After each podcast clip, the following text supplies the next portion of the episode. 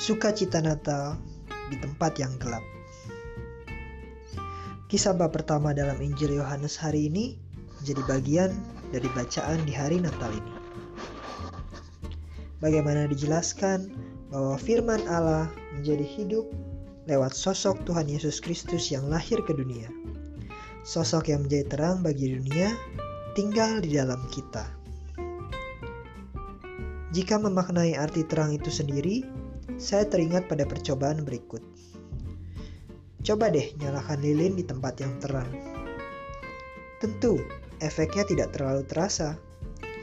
Tapi jika kita tempatkan lilin tersebut di tempat yang gelap, tentu sekecil apa pun cahaya lilin tersebut akan menjadi hal yang istimewa di tengah-tengah kegelapan. Apa artinya? bahwa setiap dari kita yang dibaptis memiliki misi untuk menjadi terang bagi mereka yang masih hidup dalam kegelapan. Seperti sabda Tuhan sendiri, bukan orang-orang yang sehat yang membutuhkan dokter, melainkan orang-orang sakit. Lewat momen Natal ini, kita diingatkan bahwa sukacita yang Tuhan Yesus berikan dalam hidup kita sudah seyogyanya kita bagikan juga untuk mereka yang membutuhkan. Sebagai orang muda Katolik yang dibaptis dewasa, saya memang belum banyak mengalami pergoncangan iman Katolik yang saya alami.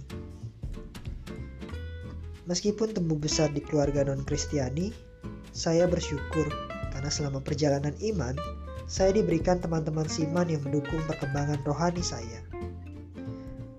Namun, saya yakin di luar sana masih banyak orang muda baik yang Kristen maupun yang non-Kristen, yang merasa makin jauh dari Tuhan. Bukan hanya karena bosan dengan ritual religiusnya, tapi juga karena efek sekularisme yang terus berkembang di dunia ini. Sebagai teman, saya akan tetap menghargai mereka apa pun keputusannya.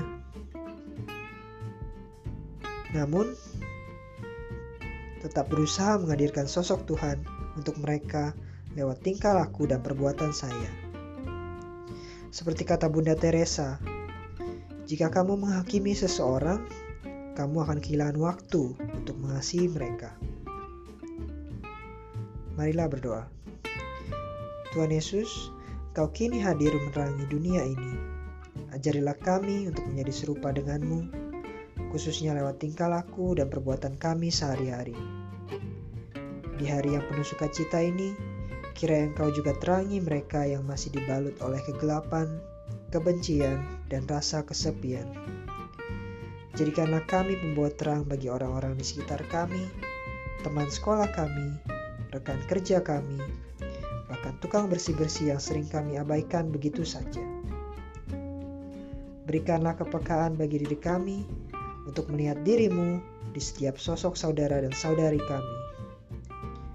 Bunda Maria, kami mohon sampaikan doa-doa kami lewat perantaranmu kepada putramu terkasih Tuhan kami, Yesus Kristus. Amin.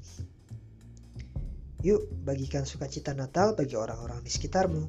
Selamat merayakan sukacita Natal. Merry Christmas.